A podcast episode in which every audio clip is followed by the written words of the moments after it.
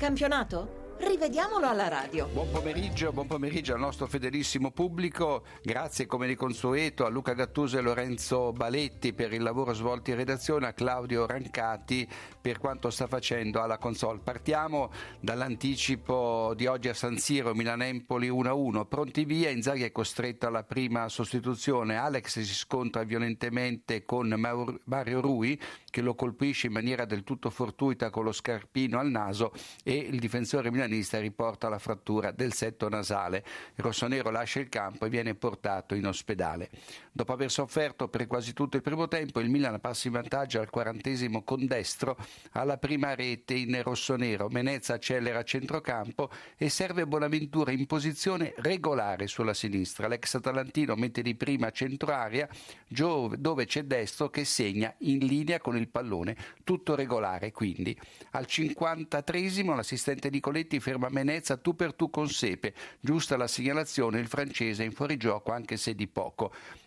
L'Empoli continua a dominare la partita e alla fine giunge al pareggio a metà ripresa con Maccarone, solissimo e in posizione regolare a centro area sul cross dalla tre quarti di Isai. A 7 dal novantesimo il Milan rimane clamorosamente in 10 per l'espulsione di Diego Lopez. Il portiere, dopo aver sbagliato il rinvio, devia in angolo ma con la mano fuori area il successivo tiro di eh, Tavano, fattosi trovare in posizione regolare sul passaggio di un compagno. Rosso diretto, bravo Valera ad accorgersene con l'aiuto dell'addizionale Aureliano. Il Milan chiude addirittura la partita in 9 per l'infortunio muscolare di Paletta poco prima del recupero andiamo a parlare dell'altra squadra milanese che ha superato l'Atalanta Bergamo per 4 a 1. Al secondo minuto la squadra di Mancini passa in vantaggio su rigore, a centro area Bellini mette a terra Guarin trattenendolo con il braccio e spostandolo con il fianco sinistro, rigore ok. Dal dischetto Shakiri porta in vantaggio l'Inter.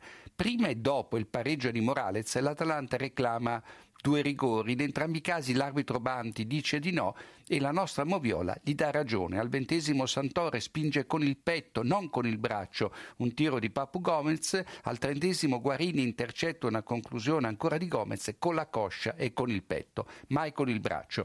Poco dopo la mezz'ora Medel entra come un carro armato su Gomez a centrocampo colpendolo in elevazione con un braccio per l'arbitro Banti basta la punizione e no, qui ci voleva la munizione che scatta qualche secondo più tardi per una baruffa tra Shakiri e Morales. In precedenza era il diciannovesimo, il fischietto di Livorno non aveva avuto esitazione ad ammonire Juan Jesus per un fallo analogo manata a Morales. Sul finire del primo tempo Piniglia stende Juan Jesus, fallo inutile e si prende la munizione che gli varrà la squalifica. Al 53 l'episodio che decide la partita. Venanoal complica la vita all'Atalanta facendosi espellere per eccesso di proteste dopo aver sgambettato con un Palacio con un intervento in netto ritardo il difensore bergamasco accusa l'arbitro di non, era, di non, aver ammonito un minuto prima Ranocchia per un fallo su Piniglia e gli mette anche un dito davanti al viso. Banti giustamente lo manda nello spogliatoio per doppia ammonizione e infine Palassi è tenuto in gioco da stendardo quando fa poker. E andiamo a Marassi, dove il Genoa ha battuto il Verona 5 a 2. L'arbitro è D'Amato alla seconda consecutiva dopo Juve Milan. Al decimo Agostini regala il vantaggio ai Liguri con un tocco maldestro sul cross dalla sinistra di Berdic. Buono il raddoppio del Genoa nonostante le proteste degli scaligeri che reclamavano sia il fuorigioco di Falche, autore del cross da destra, sia quello di Niang che da pochi passi mette dentro, ma i due sono in posizione regolare. Pisano tiene in gioco Falche, Diang è dietro la linea del pallone, bravo l'assistente vuoto. Al diciannovesimo Tony accorcia le distanze per il Verona, deviando in rete un angolo con una carambola fra testa e braccio, tocco involontario quest'ultimo, di poco conto una precedente spinta di Tonia Bertolacci che neanche si lamenta, giusto quindi convalidare la rete. Al 54esimo Alfredson mette giù Bertolacci ma a gioco fermo, siamo nell'area del Verona, prima che fosse battuto un angolo. L'arbitro non interviene ma la sanzione disciplinare ci poteva stare tutta. Tony ancora in gol al 57esimo su assist di Alfredson e Tony si fa trovare in linea con il pallone. Gol buono insomma. E andiamo all'Olimpico. Al ventottesimo la partita è Roma-Parma finita 0-0. Al ventottesimo manca un solare rigore al Parma quando Manolas spinge alle spalle Nocerino lanciato da Cassani in posizione regolare, il tutto all'interno dell'area giallorossa. Ma né Giacomelli, l'arbitro, né l'addizionale Tommasi se ne accorgono. Di minore entità un successivo tocco di Mauri su Keita nell'area parmigiana, niente di che. Al trentasesimo Lucarelli Antonelli durissimo su Florenzi fuori area, fallo da rosso, non da giallo, troppo tenero Giacomelli.